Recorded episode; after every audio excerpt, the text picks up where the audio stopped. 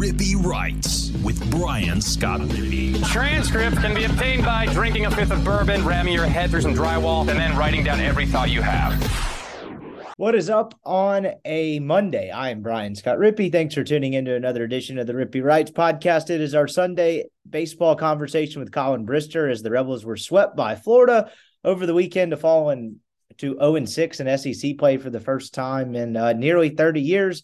Talked a lot about what went wrong this weekend, uh, the outlook for this team that is now very much in a hole heading to College Station, and uh, pretty much everything you watch this weekend. So buckle up. Think you'll enjoy the conversation. Before we get to that, though, I wanted to remind you podcast is brought to you by Skybox Sports Picks.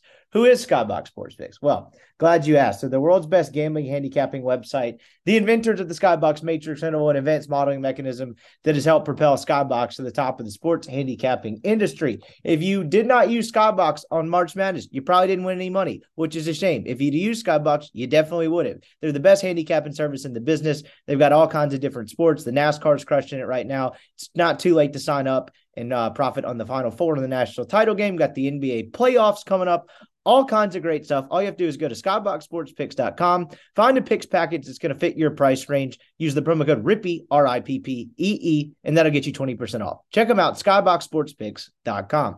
Podcast is also brought to you by LB's University Avenue. If you're Rippy Writes subscriber, it's rippywrites.substack.com. Get a free newsletter from me and discounted meats. Right now, the deal is three six ounce bacon wrap fillets for 20 bucks. That's about a $40 valuation. You're getting there for 20 bucks. Just go in, show Greg or whoever's in there proof of subscription. He'll get you set up. Then go find all your own favorites. It's the best butcher shop in the world, Crown Jewel of Oxford. I love the sausages, fresh seafood, all kinds of different stuff there. Check them out. LB's University Avenue there in Oxford.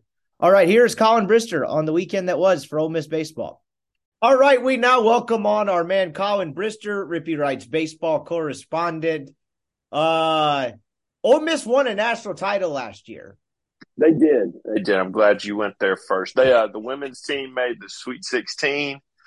Um, things are well. Things things are things are well in the Ole Miss athletic department. Just hired Chris Beard. Um, never mind. I got sent this earlier today. Never mind the fact that they are three and twenty-five in the SEC in men's basketball, baseball, and football since Alabama beat Ole Miss in football back in November. Um, I choose to ignore that. Did you pull that set on your own, or what psychopath sent you that? What What's wrong with you? Uh, what, what, one of my buddies sent me that. But That's not great. Since Ole Miss walked off the field, losing to Alabama, and their coach uh, considering, uh, I'll say lightly, uh, the Auburn, or yeah, the Auburn job, they have gone three and twenty-five in the SEC in men's basketball, baseball, and football. Um, I, I, don't recall the SEC basketball wins because I stopped watching somewhere around the middle of January, but I'll take his word for it. Yikes! I mean, it would be kind of funny in a presser. Uh, Mike was like, you know, our guys have been really bummed out since that Saturday in October or early November, and that might be contributing to it. just shift the blame to Kiffin. But yeah, it's uh, it wasn't a great weekend for the Rebels. And all uh, to get to the actual point of the pod, obviously Ole Miss, the Ole Miss was swept by Florida. They were 0 and 6 in the league for the first time since 1996. I read Chase's story after the game today. He said that the 96 team was 1 and 17 in the SEC at that point. Um, I don't think this team will be 1 and 17. I'll just throw that hot take out there. One of the things I found interesting about the note that he had in there that Ole Miss played LSU in a in a game that they lost that didn't count for league purposes. What do you figure that was? Is that just Governor's Cup with Louisiana flavor? Like, what do you? I know you were what five in 1996, four, whatever. No, I'm, I'm dating you already. Three. There we go. I was one. What do you figure that was? I thought that was an interesting. Uh, do you think? Do you think they played uh play the game and the winner got the money from the uh, land of the lake hospital down there? Is that how that worked? I don't know. Oh, I don't know. Uh, they seem to be more interested in stealing money from that place and keeping it for themselves. But uh, I, I don't know. I just thought that was interesting. But anyway, it doesn't matter. Point being, Ole Miss is in a really tough spot, and this was a, uh, you know, there were a number of different places we could start with this pod.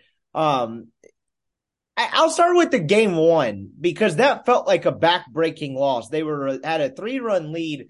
They were six outs away from securing um, a one to nothing series lead against a very good team after they really got after a pretty good arm who had thrown a one hitter, complete game one hitter the weekend before against Alabama, and Ole Miss really kind of got after um, and got into the bullpen early in the game, but was just not able to capitalize. And I just, I don't know, that felt like a very backbreaking defeat because Sproat had been really good for about three weeks and he had some good strikeout numbers. Like he had, his swing and miss stuff was pretty good, and he got a couple of timely strikeouts.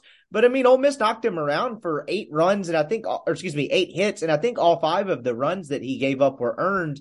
And to have that happen and to score five runs in the first four innings of a Friday night game, despite it being on Saturday, and to take a lead into the eighth inning and not be able to close it out with your bullpen being fully healthy felt like a backbreaking defeat. And I'm not going to lie, I looked at it. I know they only an hour till the turnaround, but I'm sitting there going, the rest of the weekend's probably not going to go well for the Rebels. Yeah, usually when you uh, blow games like that the first game of a doubleheader, doesn't end well. Um, you know, we can talk about the, the, some decision making in that first game and, and whatnot, but the reality is the offense did well of a job and gave you a chance against a really good arm. Um, Jack Dougherty, again, not able to get to the fifth inning, so you have to call on Matthew Murrell early. Um, or is, did I say that? Is it Matt? Mitch Murrell. Matt. sorry, sorry. I didn't even know that. I didn't even make the connection they had the same name until yeah. you said that. But we do have two With, on the campus right yeah. now. Anyway, continue. Yeah. yeah, for currently the time being. Um, uh, so Mitch Murrell comes in, does a great job. They pull him, they give it to Mason Nichols, who uh, struggled and gives up what four runs with recording one out, and Ole Miss is not able to come back in the bottom of the eighth or the bottom of the ninth and um, lose the game. And at that point, you know you're up against it with Grayson Saunier, who's not been very good um, really at all this year against Hurston Waldrep, and you know what sucks is they actually get to Waldrep and, and, go down what six to nothing, and they put the five spot up on Waldrep, or maybe, maybe it's five, and they put a four, whatever. They get it within five spot in the third, yes. Yeah, and and the pitching is just not able to hold Florida down, so you can fully get back into the game. It's just the pitching is not good enough. It's uh, we can look at this team, and the offense has not performed up to what I thought they would. Um, but I'm not totally sure outside of today, um, it would have mattered. So um, the pitching's not very good. It's very, very bad, and they've got to get it fixed before they decide to do anything um, of value in the SEC play. It's uh, man, you go look at that SEC stats page, SEC only game stats page in the pitching line, and it's like a nine ERA and almost a two WHIP. It's uh, it's as bad as I've ever seen it. And last year wasn't good, but it's as bad as I've ever seen it. It really is, and I'll push back a little bit where you talk about the the pitching not, not like the pitching not being good enough and it not mattering until today. I, I, so I agree with you. I mean, look, I'm not going to sit here and go, actually, you know, the pitching hasn't been that bad. Again, just uh, look at the basic stats page, and it's like, oh my god, this is not good. What I will push back on a little bit is, had the offense given them a little bit of a lift on Sunday in Nashville, they'd have probably or Saturday in Nashville, they might have won that game. And to be totally honest, I know the Thursday and the Thursday game in particular, in Nashville got out of control, but the offense was bad enough to where it didn't even give them a chance to kind of remain in the game. Yeah. I felt the same on Friday. You know what I mean? Like I'm not blaming the offense for either one of those losses, given the amount of runs that Ole Miss gave up in that game. Right? They ended up getting run ruled, and they lose eight to nothing on the Friday game when Hunter Owens was Hunter Owen was so good. But it just it, it I guess this is not even necessarily able to be backed up in numbers, but they were so bad even in those two games for the early innings, it didn't give you much of a shot. And so again, I'm not. I, am please don't call me a pitching apologist here if that's even such a thing. But the offense has struggled too, and that is probably why they are 0 and 6 versus I don't know, 2 and 4 would be the best outcome, but at least 1 and 5. You know what I mean? Yeah but but the offense for you know uh, what what's unfortunate about this is that the offense did do what they were supposed to do on Friday and Saturday. Well, game one and game two, however you want to phrase it. For just for like for clarification purposes, can we say talk about like when we refer to Friday, we game one, Saturday, game two, and Sunday, game three, so that way any from from now on, like nobody can say, "Ah, that that, that was." You know, I'm not whatever. smart enough to yeah. do that. We tried this last year, but I'll do my best. How about that? Friday's game one. We're just for the rest of the year, whether Ole Miss plays game one on Thursday or Saturday. We'll game just, one. Yeah, like no, no, no. I'm just saying if we say Friday, we're oh, oh, okay. Now you're speaking my language. Yes, yeah, I, I reserve yeah, yeah. the right to be wrong on the day. Yeah, yeah, yeah. Let's just Friday's game one, Saturday's game two, and then Sunday's game three. It's just that's how that's how God intended for it to be. Um, I'm not sure he intended for Ole Miss to be 0 and 6 in SEC play, but here we are.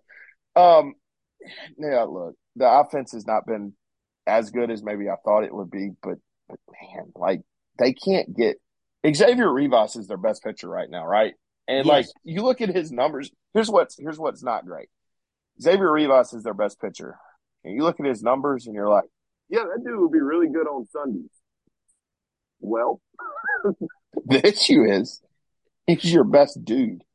Um, so like he gives you the Sunday start, but the problem is you kind of need uh, the Sunday start on Friday. You know what I mean? So I, I don't know what to do. I do know this: they cannot trot trot Grayson Saunier. That, that can't happen, especially on Saturday or, or game two. Um, like you lost the game and you're gonna trot that kid out there to struggle to try to get you back in it. I don't know what you do. I don't know if you start Mitch Murrell. I, I, I, have no idea, but I know that when Ole Miss plays in College Station next weekend, um, it's not doing itself any favors if he's your game two, any favors if it's he's your game two starter at this point.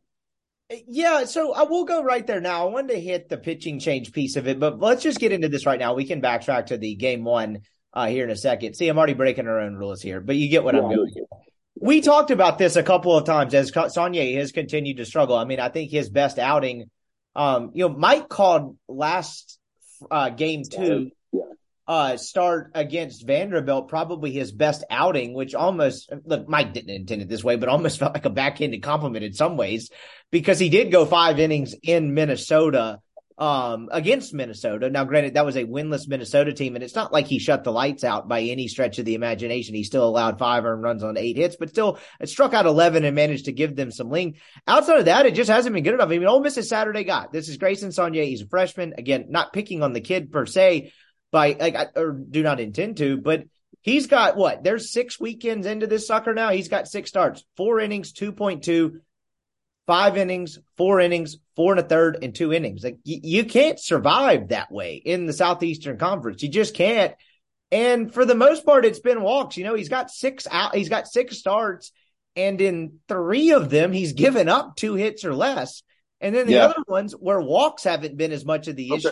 He hasn't given any length. You know what I mean? It's been one thing or the other there. He hasn't been able to yeah. piece it all together. He's clearly talented, but I, am with you. I don't think they have the ability to continue to wait on him to put it together right now. Um, in SEC play, what's funny is the walks aren't really even the issue. He's thrown 6.1 innings, given up 15 hits in three walks. My man almost has a three whip in SEC play. Uh, look, the talent is obviously there. If you watch the kid pitch, the fastball's got real life, the slider's got real depth and real bite. Um, it's just not happening right now. And, you know, look, the the team in 2019 was good enough to watch Gunnar struggle and say, "Hey, he's going to be really good. We just got to give him time. This this team ain't good enough. This team doesn't have that ability." And and I'll be honest with you, everybody, and I get it. They're going to say, "Hey, last year's team was seven and 14." Um, and they, quite frankly, the team that was seven and fourteen had a tougher road to get into the NCAA tournament than what this one has. I believe somebody sent it to me um, 18 of their 24 remaining SEC games are going to be against non-ranked teams. You know what I mean? Last year they had to go to to LSU and host A and M in those nine games. Um, so so to say this team can't make a run and get themselves in position to make the NCAA tournament, I feel like it's a little premature.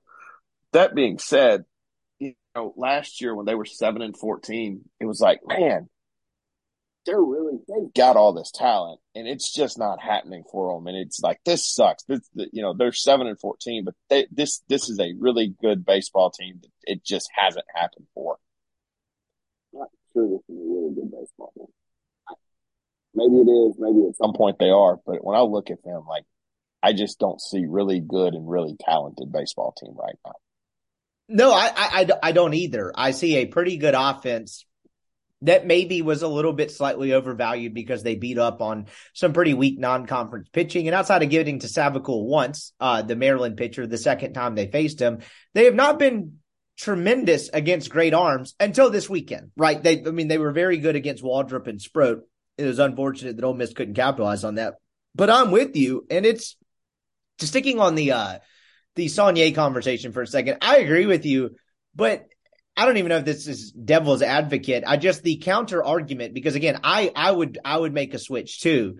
But the counter argument to that, I guess, is the fact that if you if you move him out, I would assume the two mm. options just off the top of my head would be Murrell or Quinn. And if you like, can you use Saunier out of the bullpen? Because if you do that, you're now eliminating another bullpen arm that hasn't uh, for a pin that hasn't been good already. Yeah. And for a group that's it's already becoming a numbers game for them where it's like I, I don't know what they have available. You know what I mean? So like, is it worth eliminating another potential bullpen arm? Obviously, the other side of that is well, if your starter's only getting you two innings, what what what does it matter anyway? I'm just curious. Like, do you think they can use him out of the pen, or do you think this will be a net minus one in terms of number of pitchers they can use on a weekend, if that makes sense? Yeah, yeah, I think they can use him out of the pen. The issue is I don't think they would. I think they would move him into the midweek role. Um, you know, obviously probably wouldn't be this midweek, but I think that would be his role going forward. I, this is what I would do, and nobody asked my opinion, but I'll give it anyways. Um, I would. I'll ask. Doherty. What's your opinion? I think I would trot Jack Doherty out there on Friday because I don't think you got another option. I, I just don't like. Has Jack been good enough? No, but what else you gonna do? You know what I mean? Like he's the only dude with the, the potential stuff to go start on Friday nights right now. It's and Jack wasn't bad. He just they tried to get him extended and it, it didn't go well. And I think Um, most rational people, particularly our listeners, understand that he is in a role that he is not suited for, and he's just literally doing the best he can because of a lack of of of, of, of other options. I would move Rivas up to Saturday, and then I would put the old TBD on Sunday, and whatever whoever's available, we'll see, we'll try, what whatever. I'll figure it out on Sunday. Um, but I'm not saving anybody for Sunday because, quite frankly, look, I'll say it like this: um, outside of Mitch Murrell, yeah, outside of Mitch Murrell, nobody's worth saving. Like you can trot any of those dudes out there on Sunday, and it's the same thing, right? Like literally, okay, if if Ole Miss goes through um, Friday and Saturday, don't ask me how they do this, but they only use Mitch Murrell, Jack Doherty, and Xavier Rivas, and now you've got to pitch pick a sun a Sunday starter. Who are you, who are you picking? Hold on, run through that one more time. What's the scenario? Just, just, just hypothetically, right? You've already Ole used Miss gets- I've used Rivas, I've used Doherty, I've used Murrell. They're all burned. Okay, who are you starting on Sunday? Quinn or Saunier. But does it matter if you start Tookoian No. or you see what I'm saying? Like it doesn't matter. They're all a bunch of dudes named Joe at that point. Yes. So just pick a name out of a hat. So I'm not saving anybody for Sunday. I guess is my point. I would try to do everything I could to, uh, you know, get the most out of Doherty, Rivas, and Murrell. And on Sunday, we're just gonna roll somebody out there. And quite frankly, if I'm Mike, I just keep going through dudes until I find one that can pitch worth a crap. Um, you know, Jordan Vera had a had a decent weekend this week. Um, I, I would just roll through dudes on Sunday at this point. I, I don't trust anybody to take the mound besides Doherty, Rivas, and uh, Murrell right now. Even even Mason Nichols is struggling. So you know, it- there's no roles because outside of those three, nobody has proven that they can get the job done this year. Would you throw Tookoian in that group as possibly? No, he's bad. Okay. Um, I, he, he looked like he looked promising, and maybe it's a freshman wall deal. Um, but I know Mike obviously trusts him more than he trusts the other guys. But uh, if it's just me, from my eyes, I don't, I don't necessarily see it right now. I think that strategy makes sense. I don't really have much of a counter, right? I mean, look, I, I agree with you. There's not really anyone worth saving. Um, right now, undisputedly, you're, well, I say best starter. I don't know. That's probably a little bit relative because you comparing Doherty versus Rivas, but your two best starters are Jack Doherty and Xavier Rivas. And I think that's fairly obvious at this point. And so I think you probably need to pitch them in the first two games. I mean, that would make sense. Um, I'll throw another name out at you here and he's gotten a little bit of run, but not a ton. They've used Braden Jones pretty sparingly. And Yeah. in a bullpen with not a ton of gaudy numbers, that is a kid that on the year has pitched 12 and two thirds innings. He's only allowed two earned runs on 12 hits with nine walks. Don't get me wrong. It hasn't been perfect by any stretch of the imagination. next best. But do you consider giving him a little more run? I don't know in place of what or how what that even looks like or how it even looks. Yeah. But at a certain point, if you're going to kind of shake up the rotation, go with the old TBD, maybe take someone out of the pen and replace them with Saunier, I would assume Braden Jones at some point would just certainly have to get a more run. I mean, I think he allowed he pitched a scoreless inning in the uh, I guess was that the game two What's today? It was today. It was today, game three. Yeah, excuse me, today. Sorry, I'm getting all my days mixed so up. I already. had not realized that he had not thrown an SEC play. Um, I, I, I quite frankly had forgotten about him. Uh, I thought Jones had been good up until, I mean, relatively. I thought he had been good um, and thought he should be getting more action in SEC play. Now, it may have been a situation where, quite frankly, Ole Miss doesn't want to put him in when they're behind and, and burn one of their better arms. I get that aspect of it too. Um, so yes, I think I think he's one that certainly has deserved to throw more higher leverage innings for the Rebels, and, and they need to figure out a way to to get him those opportunities. I'm not saying he's been great. I'm not saying he's been great, but you know, like at, at some point, you just the guys that get outs on the most consistent level, you give them the opportunity, and I think those guys out of bullpen are essentially Murrell and Jones, and quite frankly, I don't know how you pick anybody else after that. Um, it's just all a bunch of dudes after that. Now, some of those dudes are going to be really good at some point in their career, but right now they're struggling, and, and you've got to do the uh, the best you can to go amongst those guys and, and, and find who can help you this year right now. Um, and I don't know any other way to do that but then to throw them in the fire. That's why on Sundays from now on, I just start rolling dudes out there and see if they can get them out. And to your, I know you were just hop, hypothesizing there, but if it had been just simply the case of you don't want to burn your better arms in bad situations, I still think we would have seen Braden Jones Sure. make an SEC play debut before the sixth game. But maybe that's something they can discover from this weekend. I don't really know. And the Sure. weird part about it is there's some parallels to last year in terms of trying to figure out the pitching. They're not the same situation by any stretch of the imagination, but just at a 10,000 foot view, it's like, all right, this team has to figure out the pitching. The problem now is as bad as the early part of last year in conference play seemed, um, Ole Miss was still what five and six after No, no, they were five and four after, or four and five after three. It's mathematically impossible to do now.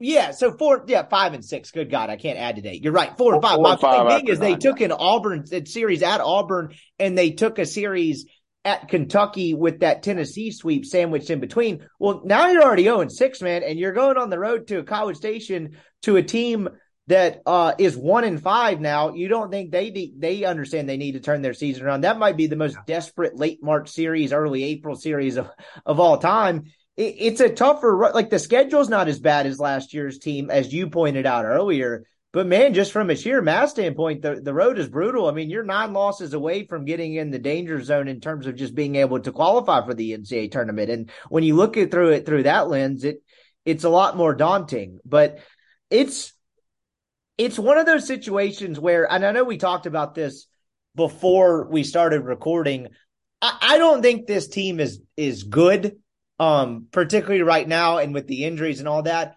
I, I don't think they're as bad as 0 and 6 because there's been a little bit of some yin and some yang here where, yes, the pitching of the SEC games, there, I would say the pitching has not nearly been good enough in at least four of them. Maybe you can make an argument for five, whatever semantics. But in the two that it was good enough, the offense didn't show up. And that just can't happen given, even if the, like the current state of this team with the injuries they have on the mound, that can't happen. And it's not like in those two games, you're asking the offense to carry the team.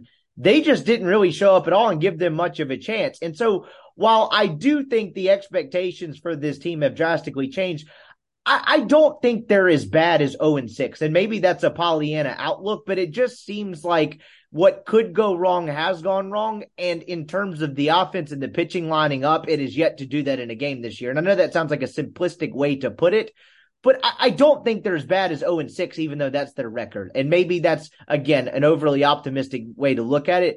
But I don't know. That is just how I feel. I don't think they're a good team. I think they're a team that's going to struggle to make the NCAA tournament at this point. But 0 and 6, like, I don't know. It doesn't feel the same as state to me. And I know that's a low bar. I guess I'll end it. Yeah, yeah. No, I I would much If, Like, do you think, really think they'll go five and twenty-five? I guess that's the question. No, no.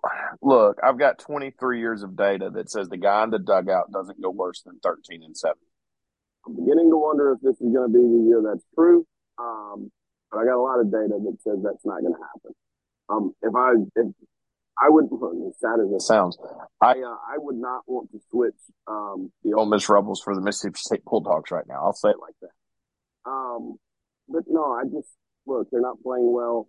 And, and at some point, you know, here's my thing. At some point, I think they figure it out. I do. At some point, I think they go on a on a six and three or seven and two run. The issue is going to be: is it going to be too late when that happens? Exactly. Um, you've got to look. I said they needed to be nine and nine through their first eighteen because the six, the first six series are hard. They're obviously not going to be nine and nine.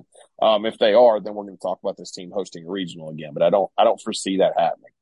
Look, you've got to go win the the series in College Station next weekend. Um, you've got to get to how does this sound? You've got to get to two and seven, and then if you can get through the first eighteen at about six and 12, 7 and eleven, somehow, some way, um, you know, is it impossible for you to go eight and four over your last three series or our last four series? No, no, that can that can certainly happen. Um, so yeah, look, it's it's it's it's silly and, and as mundane as this sounds, one game at a time right now. Um, but here's the thing, right? Last year they had a lot. They had, they had three dudes that uh, will forever live in Ole Miss infamy. Um, good say, hey, it's gonna be all right. We're good. We're good. We've got it. They're playing a bunch of young kids right now, and they're playing a bunch of dudes that have never really played before, especially on the mound. Um, and, and they're playing a bunch of transfers. They're playing Calarco. They're playing Leger. They're playing Groff, who, who those guys are kind of struggling in their own right right now. Um, that haven't been through the SEC wars before. And, and so I don't know. I, I, you're right. This team is not as bad as 0 6. It's not. I just wonder if they're going to run out of time before they all put it together. No, I'm with you. I'm on the same page there. Like, I mean, look, I, the old Bill Parcells quote, you are what your record is, and it's going to be a run out of time thing. I just, in terms of the quality of the team versus the record, I just don't think they're as bad as 0 6. And again, there's not much, there's not much evidence to point toward that right now. I just, I believe this offense will ultimately hit, and I believe the guy in the dugout will ultimately find a way, even though this may be his toughest task yet after we spent God the almighty. entire 2022 season saying that was his toughest task, and maybe both are true at the same time. I don't know. I think he will ultimately find a way to cobble together a somewhat competitive pitching staff until Elliott gets back. And this team will probably end up fighting for an NCAA tournament berth. But it's it's it's kind of nuts. Like I know we talk about the whole college baseball, the 30 game season being like weirdly like ah, not every game matters, but at the same time, every game matters. It's very bizarre how quickly your outlook can change in just two weekends, right? And look, getting swept twice is a very dramatic occurrence. Don't get me wrong, but it is a kind of weird. Like two weeks ago, you're kind of like, oh, can this team stick around 500? And you know, 14 pod, 14 days later from whatever show we recorded before SEC play, it's like, can they get in the tournament? It is kind of crazy how quickly that changes. Yeah. Which goes Yeah. to show you the value, even if you're not playing good baseball, don't get swept. Getting swept and sweeping is a massive, massive swing in this sport. Oh, absolutely. The, the difference between two and one and three and zero is is unreal. Um, so so I just kind of went and did it. I can get them to 15 wins. I can. They need two this weekend. They need one against Arkansas. They need, likely, they need three at Mississippi State, but I want to give them two. Um, you need one at LSU. That's six, right? Two at Georgia, or two versus Georgia. That's eight. You're gonna have to win two at Missouri, which is a little bit easier said than done. Yeah. Two at Alabama, and then sweep Auburn at home. You always sweep Auburn at home. Auburn hasn't won a game in uh, Oxford since I believe literally 2012. So over 11 years, my freshman year of college. So I can get these dudes to 15 wins. Uh, but it starts this weekend. Like, like you, you, you have got to go get two in College Station, or it gets hairy. Um, it's and quite frankly, if you made me pick today, I don't know how I realistically expect this team to go win two games in College Station when they just got their brains beat in three times at home. Um, so, but yeah, so it there is a realistic path, and it's funny. Like if you know, I feel like if we were doing a, a podcast on a different team in the state, I don't feel like you know you would say hey, there's a realistic path in the NCAA tournament. Um, but I do think there is a path to it. Ole Miss has just got to play better. Um, do I think it's the most uber talented team in the world? No, I, I, I don't at all. But, but, I think they're like you said. Look, I don't think they're as bad as the 0 6 record. I think there is a path in the NCAA tournament. Um, as funny as that sounds to talk about in March, but they're just gonna they're just gonna have to go get it done over the next few weeks. You you get it has to start now. You you cannot leave College Station at one and eight or zero and nine and talk about this. They're gonna have to go get it done. And and again, 23 years of data says that this the guy in the dugout's not going to suck. So I'm going to choose to to believe that until it's true, until it's not true. Yeah, and it's interesting creating a couple points from the weekend. One of the things I thought of on Saturday when I was watching that game one, you know, Miss kind of pissed down its leg for the lack of a better phrase and lose. What again, you could just sense it at the time. That just felt like a very backbreaking loss for this team in terms of the outlook until you get Hunter Elliott back. But for a team that was always going to have a small margin for error, like I, I guess my point in all of this is like say that Friday game, they get to or game one, they get to Sproat, right? They score the six runs, they have a six three lead in the eighth.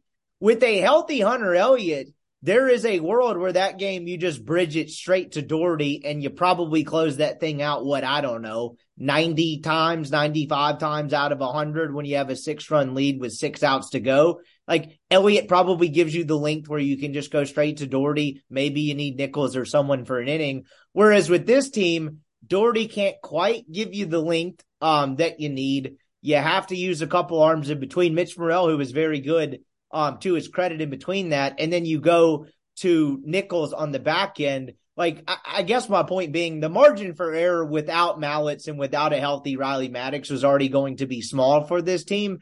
And I just thought that first game kind of underscored how small it was because you take, you know, a Hunter Elliott out of that equation and the outcome is just drastically different, if that makes any sense at all. Like, if that game goes Elliott to Dougherty or Elliott to Murrell to Dougherty, Ole Miss wins that what? I don't know. Again, nine times out of ten, don't you think? Yeah, yeah. Look, the the Hunter Elliott being out does more than affect you on Friday night. A hundred percent. It affect. I mean, because if Elliott's there, they probably moved Rivas up to Saturday and probably doing something different on Sunday. And if Elliott's there, they probably win on Friday and Saturday this week, or game one and game two. Um, I'll even still say they go 0 and 3 in Nashville, but how much of a different conversation are we having right now if this is a 2 and 4 team and not a not a 0 and 6 team? Right. Um, you're talking about maybe still hosting a regional at that point.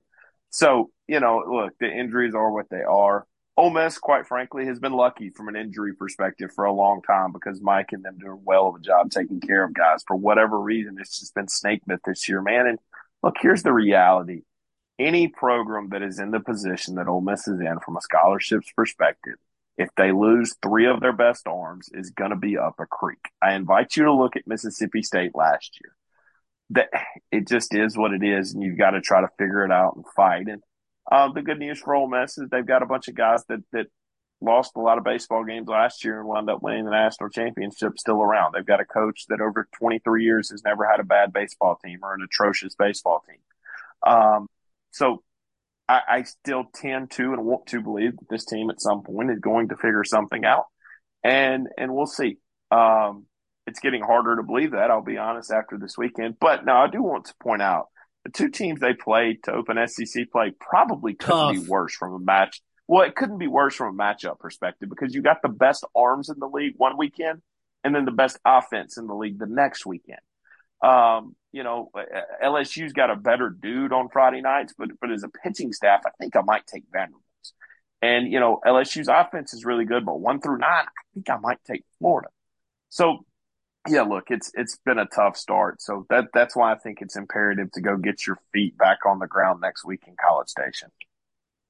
Yeah, and that that's a great point. That's what I kind of wanted to bring up next was the fact that they played two really what I think will end up being maybe the top two teams um, in the East. Like it, again, you're right. I, I, think that's well said. From like a matchup standpoint, it could not have been worse because you face probably the best overall staff. I don't know. The only other one I'd consider and consider uh, consider in terms of just the staff in favor of Vanderbilt is probably Tennessee because again, yeah, do pitch the hell out of it. But you're right. Like, it, yes, LSU has a better dude, but I'm just not sure there's another staff in the SEC I would rather have outside of Vanderbilt or Tennessee's. And then you mentioned, as you said uh, a second ago, you know, Florida one through nine, that lineup is is pretty damn good. Like arguably the best in the SEC. Definitely top two, top three, with probably the Ole Miss lineup functioning at peak capacity in the mix. That's a tough start. You're right. Like again, it's it's it's two tough opponents to start, but man, if you could have just found the way to not get swept in either one, then you're like, all right, they're two and four. This hasn't gone great, but they're still fine. Whereas again, the whole swing of getting swept makes it a ton worse. What did you think of the move to remove? We hit at this at the top and then we sidebarred and I never looped back to it. But what did you think with the way Mitch Murrell was pitching? What did you think of the move to remove him for Nichols? I think it was probably hindsight being 2020 a tactical blunder, but I can't blame Mike for it at the same time because he has a bunch of dudes in that pin that he doesn't trust right now. I think when we started, we talked about this right before we started recording. I think I gave like Mike's hypothetical trust level in Murrell at like 50, 60%. And the one guy he trusts close to 100% was Nichols, and he just had a bad day. So I don't really blame the guy, but at, by any means for going to your dude to try to finish that game off, particularly as the lineup was about to turn over again. But then at the same time, Nichols has the bad day, and you're like, damn, what would have happened if you just left Murrell in? So, so it's twofold for me. Uh, one, there's 23 years of data that says in that situation, he's going to go to his closer most every time, and he's won a lot of baseball games doing it. Here's where I had a little bit of an issue with it. You know what you had to do after that first game on Saturday? You, know, you had to go play again. You had to go play again. I thought, here's just, here was just my thinking. Look, if you're going to have a chance to win two baseball games today, I don't think you can burn both both Murrell and Nichols. Like like what? And you're going to start Saunier in the second. Well, who in the hell is going to get out after that kid comes out? If he's able to get an out, the answer was nobody. Um, outside of JT Quinn, pitched he pitched decently. Um, but I, I just thought you uh, with the three run lead again, one run lead, a little bit different. I just thought with the three run lead, it was a little bit, you could have maybe taken a little bit of a gamble knowing that, hey, if I put Nichols in right here, I just burned Murrell and Nichols for for this game too. And I don't know how I'm going to get 27 outs and win this baseball game. So when he made that decision to me, and I know he wasn't thinking this, but in all reality, I thought, okay, he's conceded game two. Like not not he's conceded game two, but Ole Miss is not going to win game two. Like I don't I don't know how they're going to get enough outs that was my thinking was if that had been Friday night, okay, I get it.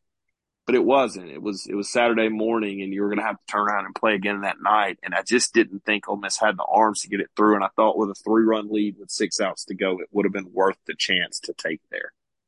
I think that's a terrific point. That was where I was going to kind of steer the conversation next. Was like you're right, and it, it, another thing that underscores the the precarious situation Ole Miss is in from a pitching standpoint uh, is double headers. And look, I don't think they're going to play a ton of them, and you can't obviously plan for them at the time. Sure. But like you're right, I, I had someone, a, a, a, friend of ours. I sat with my dad for the game uh, on games on Saturday, and a friend of ours that was sitting next to us was asking, like I think someone mentioned, like, so who's going to pitch in game two behind Saunier? and outside of JT Quinn, I just kind of sat there for a second, and I was like, who uh, who the hell knows? Your guess is as good as mine. I mean, I probably would have eventually stumbled on Jordan Vera, but outside of that, it's like I don't know who else. And I think you make a good point. It's like with the lack of arms that they have, and it being a double header, if you pitch both of those guys in the first game, you're obviously they can't come back and pitch in the second game. So Mike was kind of going all out for game one. Again, you can second guess the decision all day, but when you have a guy like Mason Nichols who has a rough day, and they blow the game like that, then you're in real trouble. That's kind of what I was alluding to earlier, or after that game happened. I was like, this is probably not going to go well for the Rebels because they just didn't have a ton left in the tank for game two. And that's the pro argument. Just, just let Murrell finish it off because you have to go play another one in an hour versus a 24 hour period to let someone's arm recover. And so I, I, I think you underscored that well. Again, I'm not blaming Mike for the decision. I just thought man, if you're going to put both those in, like they better win the game because it's going to be a real backbreaker if they don't. And obviously that is what happened. But I, I, guess the second part of that that I'll kick back to you is like when someone asked me that question where it's like, well, who's going to pitch in game two behind Saunier? I had Quinn and then I had a whole bunch of I don't really know. And I think that probably perfectly encapsulate where this team is at. Like very rarely, even if double headers Uh, you know, notwithstanding, like it's it's it's very rare you get into game two of a series and after one reliever, which Quinn was the one I could name, like I had no clue what to answer in terms of who was going to get outs for them in the bullpen perspective. I just didn't know. And that's that's not always the case with Bianco's team. That's rarely the case. Yeah, no, he usually uh, does a does a really good job, especially by this point of the year of of having roles established and you know what you're going to get um, as far as that goes. Wow, looking at this, man. Um, Mitch Murrell had only thrown 31 pitches. Ah, man, I wish they'd have rolled him back out there. Um, I was because what I was thinking was I thought Murrell had thrown like you know 55 or 60 pitches, and I was going to point out, hey, um, this is the world Mrs. Bullpen is at is that they ran him back out there today after throwing 50, 55 pitches on Saturday. Nichols, uh, but he too, only by the way, who didn't throw as many pitches, but they ran him yeah. back out there again. Well, no, actually, Nichols only threw one less than Murrell. As funny as that sounds, um, Damn. threw 31. Yeah, Murrell threw 31 and 2.1. Nichols threw 30 and 0.2. Um, gosh, I wish they'd have just ran Nichols or excuse me, Murrell back out there. Um, man, but yeah, no, it's just look, I'm not. Look, hindsight, hindsight is twenty twenty. Mike Bianco's won a lot of baseball games. I'm not saying he made. Look, I've said before he made the absolute wrong move. Um, you know when he puts puts Mallitz in and Starkville, um, or you know sacrifice. Seminal moment for this podcast, by the way. Sacrifice bunts Vin Van Cleve in a College Station. I thought, hey, like, like, dude, you, that that's dumb. Like, what are you doing? But I, I, can't sit here and say this move was the wrong one or that it was dumb or that it right. was incompetent. No, it just didn't work out. Would I have done something different? Maybe, but they don't pay me a million dollars to coach the Rebels. Thank God for everybody. Um, but you know, it, it it, the move that he did make didn't work out. Yep. And again, we spent a lot of time talking about the pitching on this, and at risk of being kind of overly redundant, uh, uh, what I was harping on earlier uh, a little bit to kind of push back on some of what you said was the offense is not absolved the blame in this. They were very good in the first two games. Don't get me wrong, and we're good enough, but they weren't good enough on Sunday. And if you just look at over the overall numbers for Ole Miss in SEC play with their hitters, oh, one through nine, it's not good enough. It, it's just not, and that, that doesn't mean the offense collectively the results have not been good enough. They it has been good enough in more games than it hasn't but it's a little bit of smoke and mirrors. And they just have a couple guys that are not performing to the level they need to perform at. I'll just read you a couple stats here. Through six SEC games, Ethan Leger, two hits. He's batting 125. TJ McCants has one yeah. hit. He's got he's played in all six games and started five of them. Peyton Chatagnier, batting a buck or not a buck, 045 with one hit. That's three regular starters through two SEC weekends who have a combined one hit to their names. That just can't happen given everything we outlined with the pitching. Yeah, it's bad. But but you I mean, Ethan Groff hit 174 in SEC play. Gonzo's hitting 200. Calarco hitting 222. Alderman's hitting 261, but only a 781 OPS. He has one extra base hit. Two. He two, and Calarco a ton of strikeouts too. Yeah, it's it's not good enough. I mean, Cal Harris is playing his tail off. Um, but 1125 OPS and SEC play with 11 hits. Yeah. Cal Harris is like, hey, what's wrong with y'all? Yeah, we'll get figured out. Um, man, it's it's not good enough. And you know, look, that's the that's the one thing that you look at and say, hey, this isn't going to continue. Um, it's not. You know, the, the this offense is too good. I watched it last year. I watched these guys perform last year. Um, but I also watched this offense that we thought was good last year get really freaked out and panicked and not perform because the pitching wasn't good enough and they yeah. pushed and they pressed and they couldn't get it figured out because the pitching was get putting them in holes and then they never really recovered until the postseason, um, or at least until you know right at the end of the regular season. So you don't want that to happen either. And you know I don't know if that's happening. I don't I don't think it is. But if they go another weekend where you know the numbers don't look good. I quite frankly, now that I'm looking at all these numbers, I'm not exactly sure how they scored all those runs in the first. I know it's crazy, isn't it? It doesn't really add up at all. I was about to say that in a second. It's like you look at their numbers individually. It's like, what? how did they score what at 15 runs in the first two games against Florida? Right? Look, they had two really bad days offensively up in Nashville, and that's probably tells more of an accurate story. Which is kind of what I was getting at earlier. The offense, again, pitching is the predominant issue, but the offense has not good good enough. They've worn, you know, they had two good performances from a runs output standpoint against Florida. But like as you just outlined, it is kind of crazy to look at it when you look at the overall production in terms of the runs scored versus what the actual individual numbers are. It doesn't really make a ton of sense, does it? No, like how have they? How did they score 15 runs in those two games? Um, I'm looking at the box score from Alderman's actually been a little better than I realized. Um, Alderman uh, was really good in those two games. That's that that had something to do with it. Um, but yesterday in game two, I mean, you know, it's it's a lot of zeros up there after after Alderman. Um, you know, Leger has two hits yesterday. Um, I don't know. It's no, the offense has to be better. The offense has got to carry them at some point.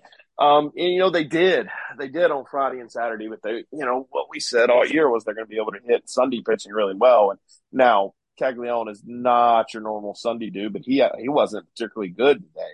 Um, here's where, you know, here's where Florida got a little lucky too. They and, and I haven't, you know, monitored or, or scouted the Florida bullpen but I'm going to bet down seven to four when they took Sproat off the mound, they didn't put one of their better dudes in, right?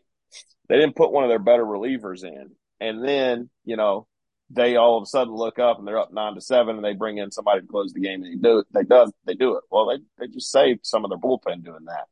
Yeah. And then, you know, the second game they kind of win and not blowout, but it wasn't overly close fashion. I don't figure they burned any of their better bullpen arms. So they had those guys available for Sunday in a tight game and were able to to use them in that fashion.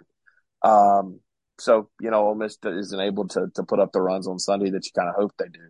I don't know. Some of it's bad luck. Some of it's they're not playing well, and some of it is is the offense isn't good enough, and a good portion of it is the pitching is atrocious. Yep, I, I, I, you could put that on a shirt. That'd probably be a ton to put on a shirt, but that's the best way to describe the season. And one of the things that I found interesting so far that you know the lack of success notwithstanding, is just an interesting kind of side story with this team. They've played six SEC games. They've DH Furniss in two of them, and they've DH Burford in four of them. And Burford has one hit in ten at bats. I think he's drawn one walk and he struck out three times. So he's putting the ball in play, but he has not gotten much of a hit. And then Furniss is three for eight.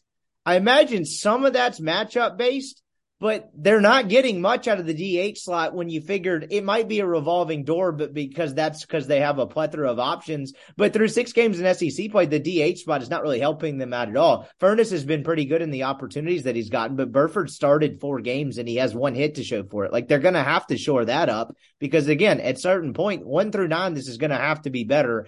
And it's TJ and Shat in the DH spot is really what I'm looking at because I know the uh, the the Alderman strikeout numbers are kind of high and not, you know, Leger hasn't been very good either. But you talk about Chatagnier and McCants, like you're counting on them to be three pretty, two pretty solid contributors. And then you figured you'd figure out the DH spot. All three of those are just absolute gaping holes in the lineup right now.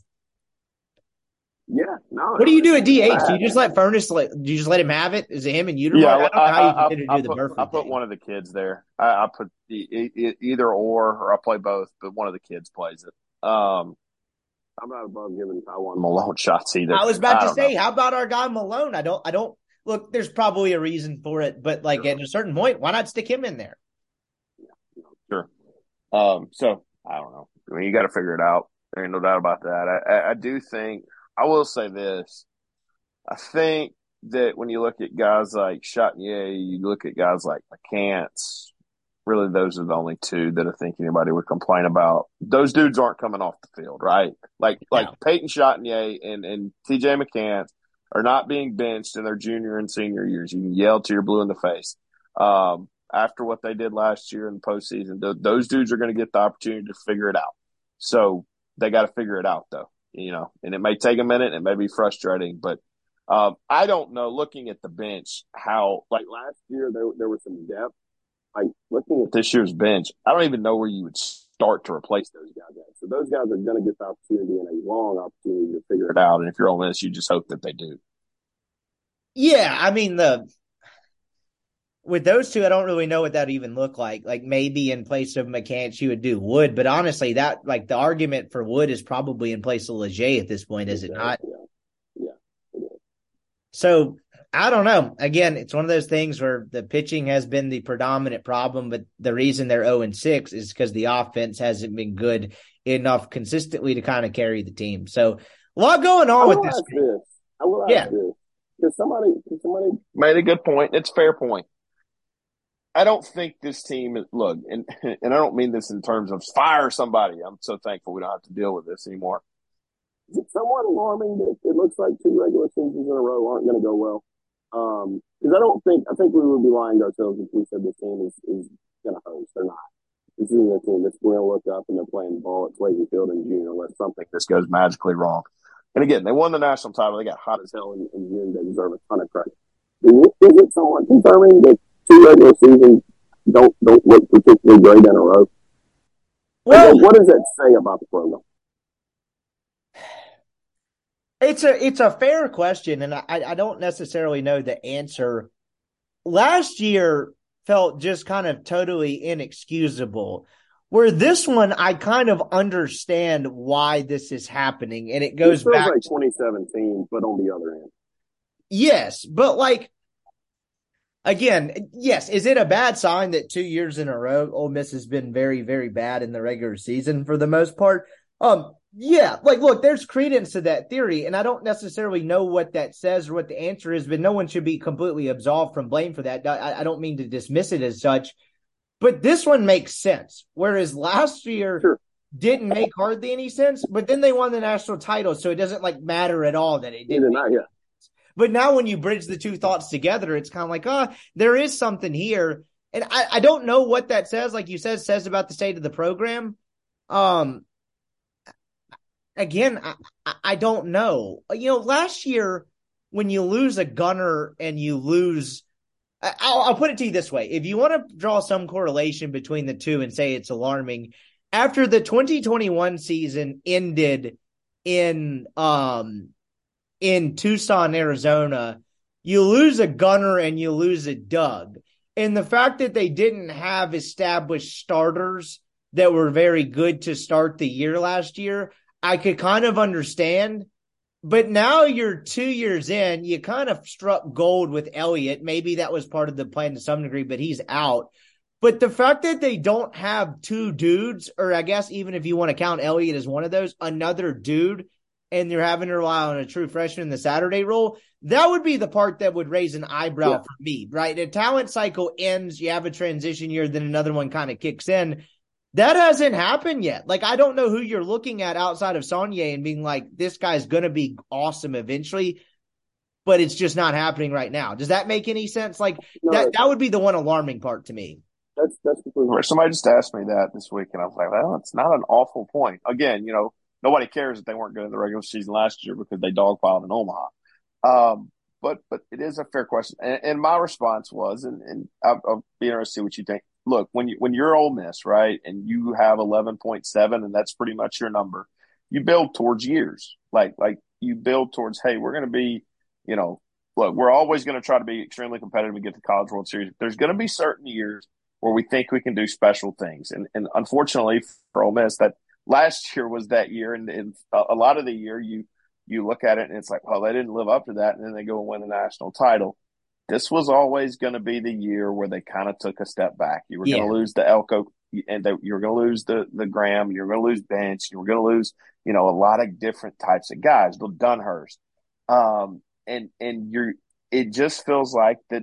You know, after 2016, there was a rebuilding phase from an offensive perspective well, this year in 2023, there's a rebuilding phase from a pitching perspective. And, and the dudes that you thought you were going to be able to count on all are wearing arm slings or are not available to throw right now.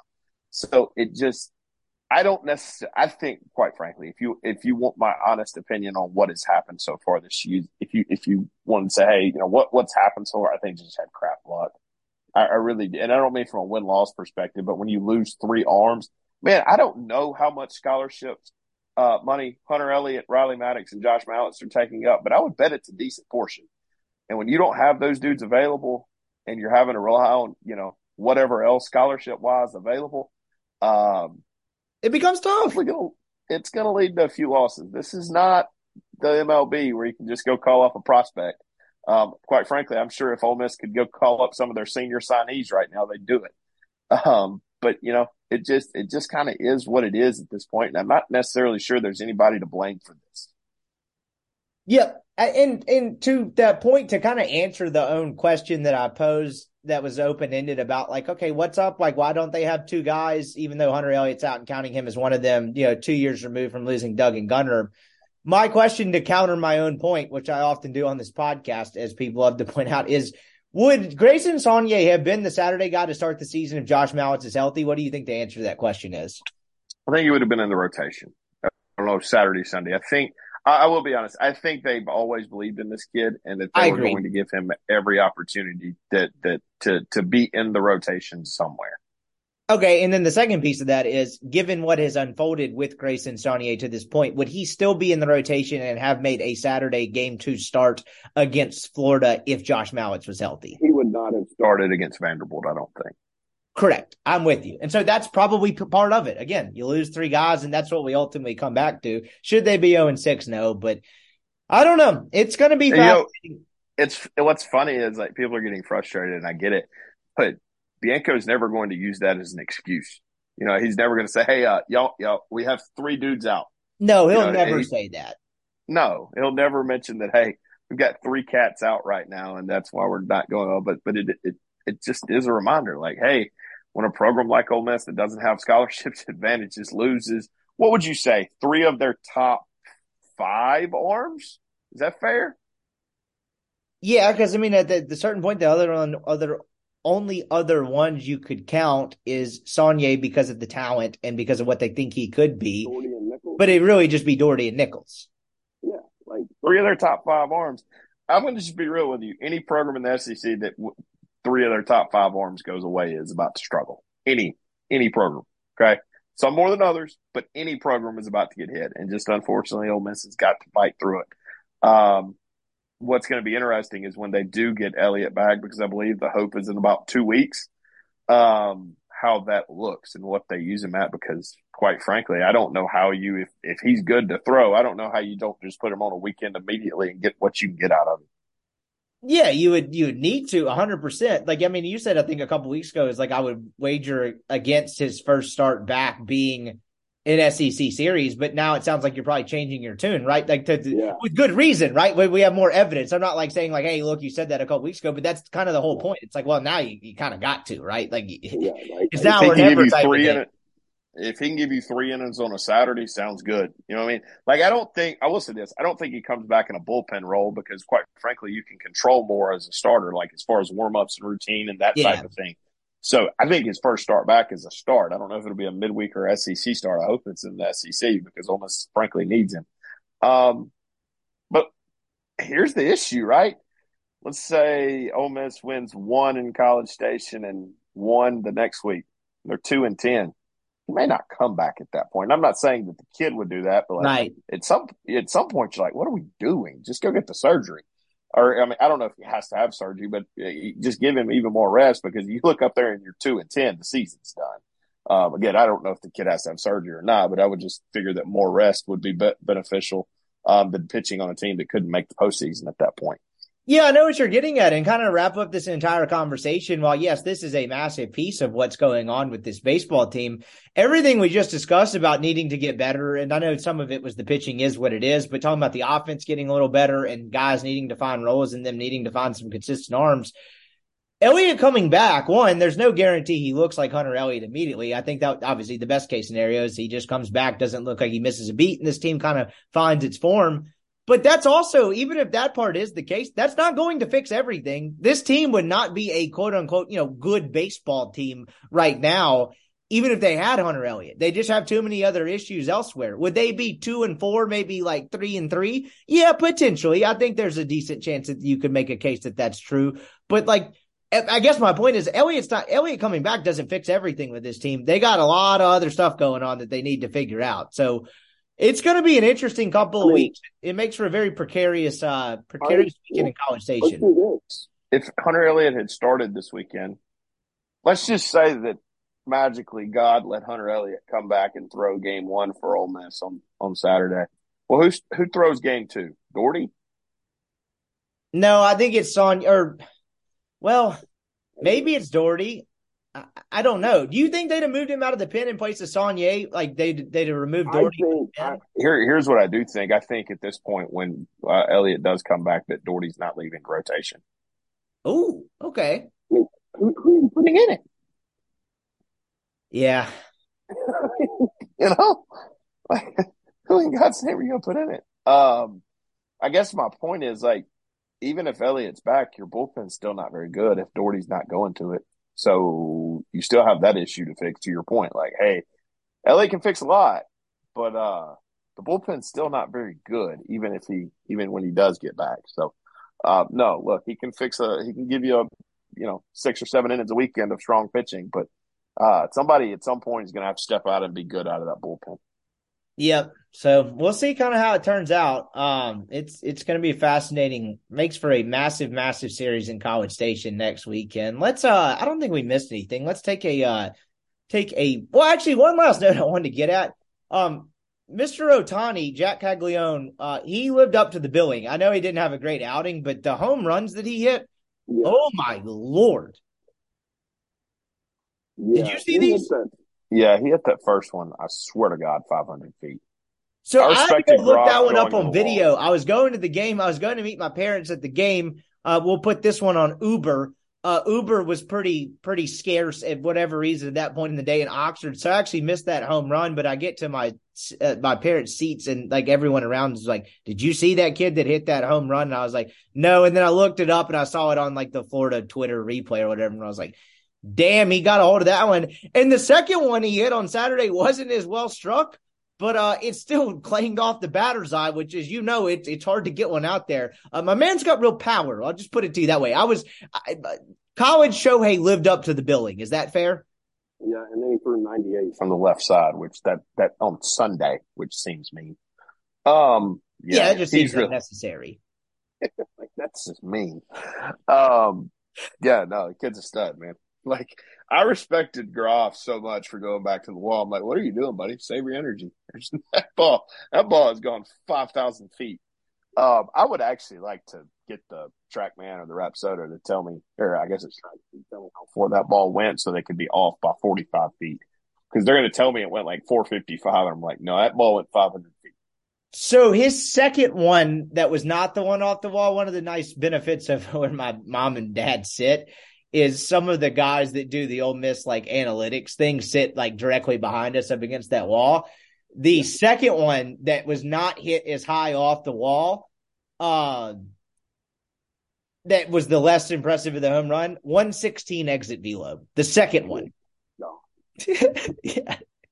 Kick, kick and play. But the other piece of that before we got around to looking at the SEC and get out of here that I wanted to get to, and I don't mean to continue to kind of beat the drum about the offense, uh, Caglianone gave up eight walks in three and two thirds innings, and Ole Miss only tagged him for two earned runs. Eight yeah. walks in three and two thirds, and Ole Miss only scratched two runs across the get. How many times did they K? A lot. I mean, you and it, it was a it was a few Ks. It was a double play. Caglianone only had three strikeouts, but it was a lot of pop ups. You had TJ ground into a double play. You had a TJ strikeout. You had another pop up from Harris. Like it was just very I mean, honestly, and they just non-productive they just, in, in times you needed productive at bats. You know the, the one criticism I have of the Ole Miss program. This just popped into my mind. Um, when they lose the first two games of the weekend, they don't usually win the third one. Like, like you know what I mean? If yeah, I'd love to see the numbers on that. Can you? I ha- how often do they fend off the sweep? I can I can recall one time just off the top of my head um, it was 2018 South Carolina where they just had to have it, or we're talking about not hosting a regional. You're but, missing but, one in there too. LSU 21. Yeah. Okay. And then and they deserve a ton of credit for that one because that they were down eight late. Um, which doesn't disprove your point. I'd love to hear the numbers on this. I was just pointing out there was one other in the mix, but outside of that, what what other ones can you think of? You know, I, I just that's that's I guess would be a fair criticism if anybody had it. Like I can recall, you know, 2019 they lose the first two games to Mississippi State, um, and and then they wind up getting swept. There, 18 South Carolina, I remember that one. Um, and then you know Alabama too, they win that.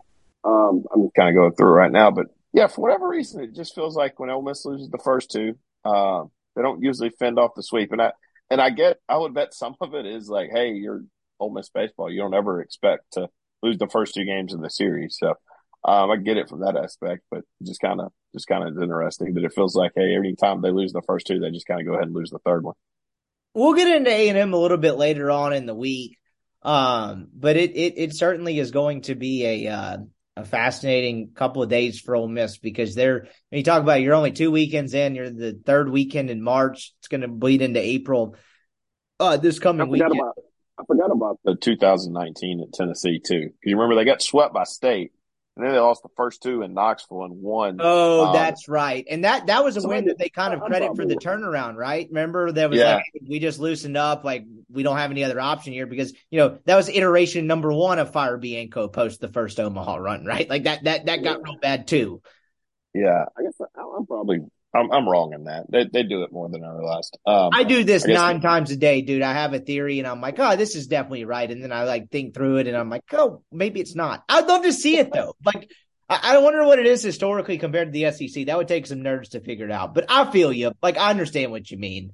They've done it in some crucial spots, but like, I don't know. I mean, they haven't done it two weekends in a row when it felt kind of crucial, but we'll see, man. It's it's going to be an interesting interesting late March series for the uh for the Ole Miss Rebels. Uh, What do you make of the whole honeymoon phase over talk? We'll wrap it up with this. What do you make of the honeymoon phase over talk being like? My thing is, is yes, this is not great. It's not great They- by any they means. won I the feel like the national house is title. on fire. No, no. Uh, I did text one of my buddies this weekend because he, like, uh, we were talking about when Ole Miss got to Omaha last year. He he sent me a text message. He was like, "Would you go zero and thirty in the SEC to uh, win the national championship this year?" And like, I was like, "Absolutely!" And like, he went and like emphasized my message from last year. Where I said, "Absolutely." I'm like, "Well, hell, I didn't realize I was going to have to do it." Um, you know, yeah. Look, they won the national title last year. It's. I'll be honest. If this team had gotten put out in Hattiesburg or wherever last year in Miami, I'd be really pissed off right now. I'm just like, yeah, it is what it is. They'll figure it out, or they won't. Whatever. They can't take that national title away from me unless Ole Miss committed recruiting violations, which I'm pretty sure uh, number five did not commit recruiting violations. I don't think he did either. I don't think they're taking that national title away, but I do think it's an. It, I'm trying to make this thought somewhat coherent without it sounding just too spacey and out of the out of the realm. I do think it's important to not pull a Mississippi State and go five and twenty five in the Sure. league a year after that happened. Don't you think? Just from a program Sure. stability standpoint, like they, they need to come out figure this out, at least get back in the mix for an NCAA tournament bid. I, I Yeah, know that sounds crazy to say for a team that what I mean technically technically speaking, seven days ago was still ranked number three in the country before the polls came out on Monday morning. Like it's kind of a wild, wild fall there, but they, they, don't need to do the whole five and 25 or seven and 23 and just throw away the year after you won a national title. This No. team having somewhat of an admirable title defense by at least getting in the NCAA tournament, I do think is important. No, I do too. I do too. Um, and I'll be honest. If you made me bet today, and I wouldn't actually do this, but if you made me bet, I think I'd still bet them. I know crazy, but I think I'm still them make the NCAA. How about you? I think I'd probably lean a slight yes, because again, I don't think this team is as bad as they currently look. So I, I mean, again, the math is not in my favor, but I do think they will probably find a way to get to 14 Well, wins. sure as hell wasn't in their in our favor or in their favor last year when they were ten and fourteen and had to go to Baton Rouge. Well, and at the same time, again, I, I, I hate like making it sound like I'm making excuses for the team, but they took like they they just they they're 0 and six, but they also crossed off the two of their four toughest SEC opponents pretty easily. You know what I mean? Like. Yeah. I mean, we'll get to the around the SEC look in just a second, I promise. But like, it's not like State got swept. Like State got swept at Kentucky, which hey, maybe they are good. You uh, you were dead on with that one. But like an unranked Kentucky team, and then come home to Vanderbilt. Like Ole Miss still has Georgia left. Like they still got Auburn. They're gonna go to Missouri. Like they they. I mean, it was two top six teams in the country. There's no other way to describe it. Like that's they got swept by them, but they didn't get swept by some. And. Ole Miss, Ole Miss ain't ready for that. Like they're just not. Yeah, They're they're that's like you know you're the the bottom of the SEC you know team going playing at, at Alabama football. Probably not going to go well for you. maybe later in the year. That's the good thing with baseball. You get more time to develop and you get more games and whatnot. Um, maybe later in the year they're more ready for that competition. But but Ole Miss couldn't have drawn a worse two teams. Um, frankly, I don't. I think I'd rather have played LSU and Arkansas um, than the two teams that they played. Now, look, they were never in any world going to beat Paul Skenes, but I do think that they could have competed with LSU and Arkansas a little bit better than maybe they they did the first two weekends again, this team obviously has warts, has flaws, not good enough right now. And if this, you know, thankfully the season doesn't end today, but if they did, um, they wouldn't make the NCAA tournament. Thankfully, they have uh, 24 games to go. Um, and Ole Miss has got to figure out a way to go 15 to 9 over there's 24 games. It's a long way to go. And if you let it, the SEC will beat you down. Um, but the good thing about the SEC is that, that it rewards you and gives you plenty of opportunities to get done what you need to get done. Yep let's look around the SEC and get out of here. Like I don't have much to add to that. I mean, it is what it is, right? They're going to have to go 15 and 9 at this point, try to figure it out. You know, at worst, would that be 14 and 10? 14 and 10. Yeah, be in the mix. Like I, it is what it is. We'll have to see. And it, it like you said, taking one game at a time, but it start it starts in conversation because you can't leave that place one and eight and expect to have any realistic no. hope, which is crazy to think that the season to a large degree hinges upon that. But that's kind of where they're at. Let's uh Take a gander around the conference here. Uh, Arkansas goes down to Baton Rouge, wins the game that Skenes pitches in and loses two out of three. No skin off their nose for that one. It, it was an admirable effort, but they probably had to have thought they really kind of left something out there on the table where you find a way to win that game that Skenes pitches in an extra innings, then you don't take the series. Yeah, that will bother you that, that you win the game that Skenes pitches and you're not you're not able to win the uh, series. That's probably going to decide the West. Probably going to give it to LSU at some point. I figure those teams will be neck and neck throughout the year, and I figure Arkansas will look back and kick themselves over that one. Go to Starkville next. Uh oh yeah, let's just do it now. Um I probably should have thrown you a bone and let off with that one, but hey, we're still rusty. It's only March. Um Vandy, six and zero oh in the Southeastern Conference, takes two or three. They win on Friday, twenty six to three they win on Saturday 18 to 5, and then they win on Sunday 11 to 7. I don't have a way to package this into a good runs. question. Thoughts? Thoughts? They gave up 55 runs. Oh my God. Um, no, first thing I want to start here. Vandy's really good. Like, like I get it. State sucks, but you don't do that on the road at Dudy Noble if you're not really good. Um, at some point, Mississippi State is going to win an SEC baseball game again. Like it's been, like I know Ole Miss has its own struggles, but they have won an SEC baseball game in their last like you know ten tries. Um, I wonder what, what does that make Mississippi State like? They had some absurd losing streak going it's back. Seventeen in a row. Oh my god. Well, you oh want to know God. another stat about that too? I was going to lay this one on you. I had this written down for you just for to feed you in the pre-show. Um, so you mentioned giving up the 55 runs. Um, in their last five SEC games, you ready for this? Mm-hmm. Five. 84 runs. Oh my god. That's, that's 17 a game. Yeah, that if you're if I you're sorted. who it is, I don't know what you do, but I know if I am Chris Lemonis, somebody is getting fired tomorrow. I, I don't care if it's the IT guy, I don't care if it's the janitor. I don't care if it's a secretary. I am firing somebody tomorrow. Um, I think, look, I, look, I don't, and I haven't watched a pitch. I haven't, so I, so I'm commenting unfairly. But that's about as bad as I've ever seen an SEC baseball team from a pitching perspective. And Ole Miss ain't good. Don't don't get me wrong. So like when you know, I I, I understand that, but they ain't giving up 17 a game. No, it's not the same thing. I mean, those games are non-competitive. I know we do have some Mississippi State listeners out there, and I hate to do like the whole Ole Miss State thing. It's like, oh, oh and 6, but they're not the same. Really is not the same. And one of the things that has been shocking to me is one, again, that I believe that 17 straight SEC losses for, um, uh, ever since it was crazy. They have Ole Miss's number in the series to so much to like, it's crazy. You know, ever since they left, uh, ever since they left Oxford in late April of 2022, you know, they've won one SEC game since. It was the Friday yeah, game against Mizzou, and that's it. Like the streak, the streak started after that Friday game that has continued, which is kind of well, actually. If if you think about it, they actually, if you remember, they actually lost to Ole Miss that Tuesday, um, because they went down to Pearl and played Ole Miss that Tuesday. So after that, they they lose that Tuesday. They beat uh, Mizzou, and then they lose what five, eight, yeah, eleven. So they've lost um, eighteen of their last nineteen. That seems bad. Seems really bad. I don't know, man. Um, and and here's my thing: like, if you're Mississippi State, right? You look at this. This is.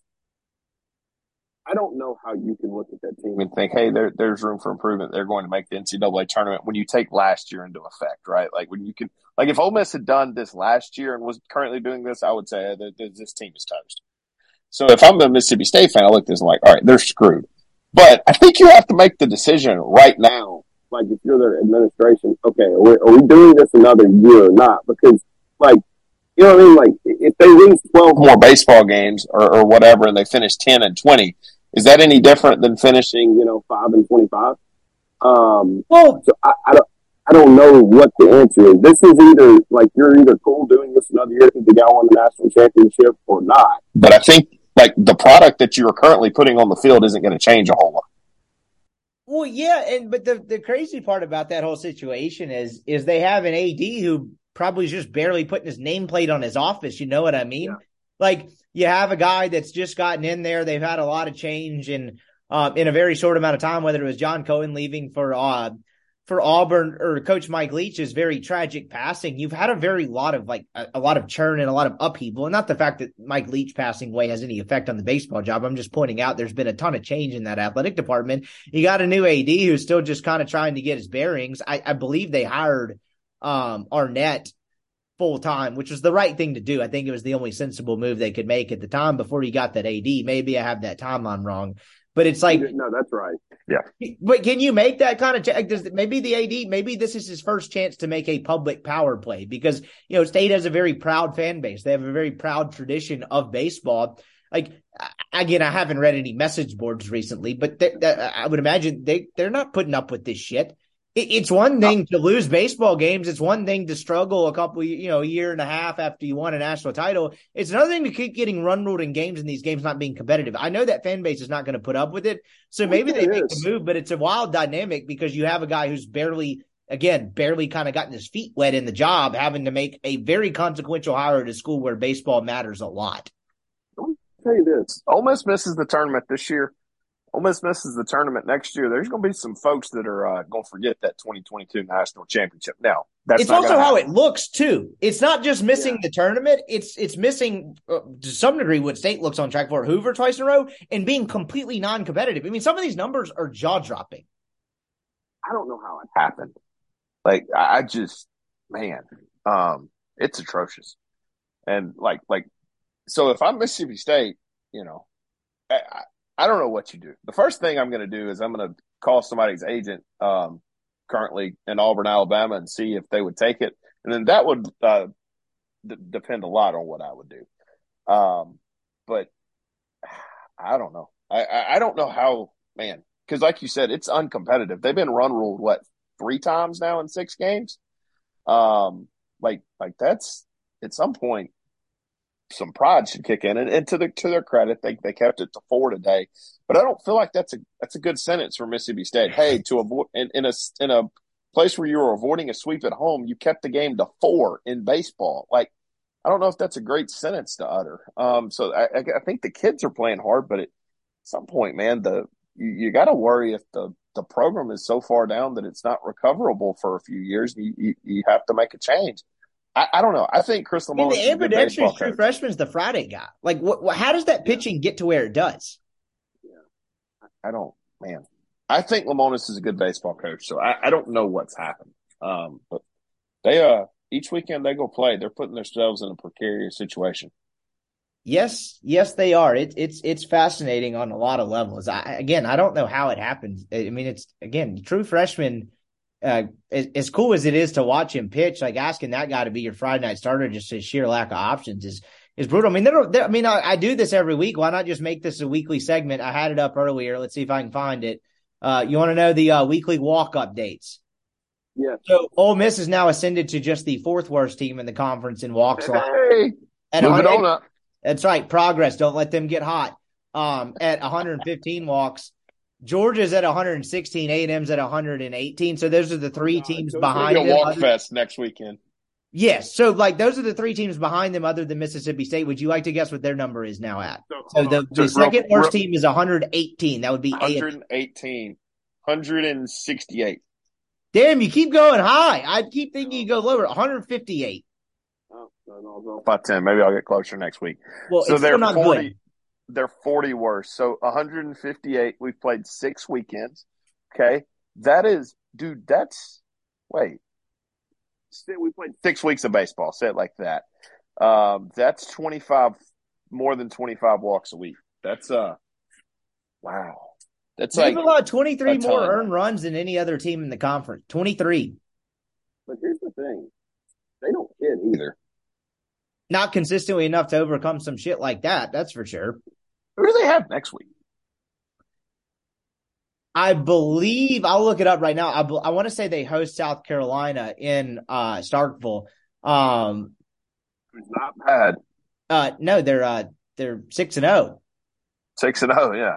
and they pitched the hell out of it. Now, granted, I I I I'm curious to see how real that offense is for South Carolina, but they they they, they pitch it and I'm curious They'll probably they'll probably look well uh, real this weekend. Uh, yeah, no kidding. Let me uh let me make sure I have that correct. Schedule state. I had it up a second ago. Yeah, South Carolina in Starkville Thursday, Friday, Saturday. So um, woo, good luck. That feels like one and eight best case scenario staring at the face, but uh, we shall see. So uh, gotta win a game next weekend, or it, it, it really gets bad if they don't win one next weekend. I'd be curious if you make a move like then. I, get- there's not much advantage to firing a guy in season. I don't think there's a ton of value in that a lot of times in college baseball. But at a certain point, does just pride kick in where you're like, hey man, we have we got to do something here. Like this is this is unacceptable at this school. You know what I mean? Yeah, no. It's a certainly a valid question. I don't know. You know, it's uh, and again, I'm genuinely asking. Have you ever heard of an in-season baseball change? Because I don't, I don't really know if that's a thing. Other than state doing it under very unique circumstances Yeah, in 2019, well, I don't- whatever that was. Like you can say whatever you want about Limo. I think he's a pretty good dude. I don't think he's texting folks in the dugout.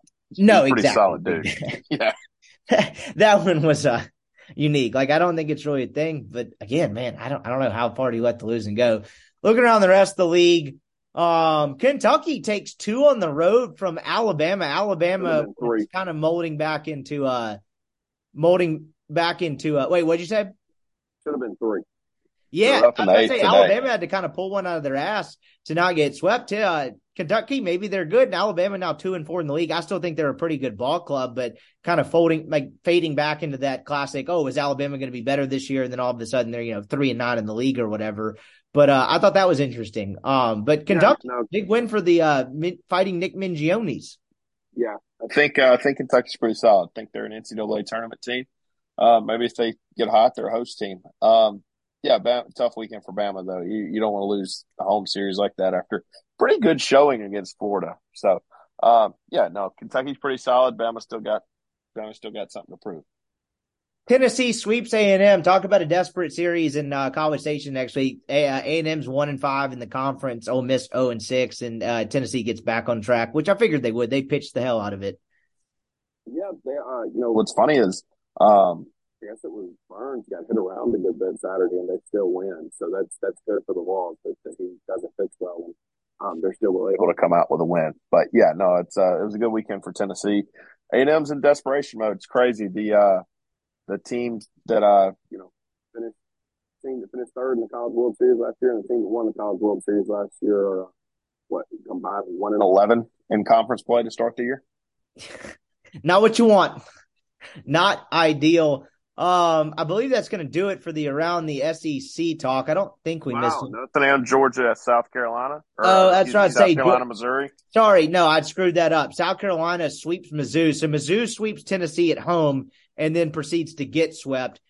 That feels like a missed opportunity. Uh, South Carolina probably going to be pretty good. That that East is going to be fascinating. yeah. Yeah, it certainly Looks like Florida and Vandy are the front runners, but uh, past that, you know, you got some good teams. South Carolina, I think Missouri's pretty solid. Looks like Kentucky's going to be pretty good, and then you know, uh, Georgia's terrible. So that'll be fun. Yeah, George, George. Why does this continue to happen? Why should they ever be horrible in baseball?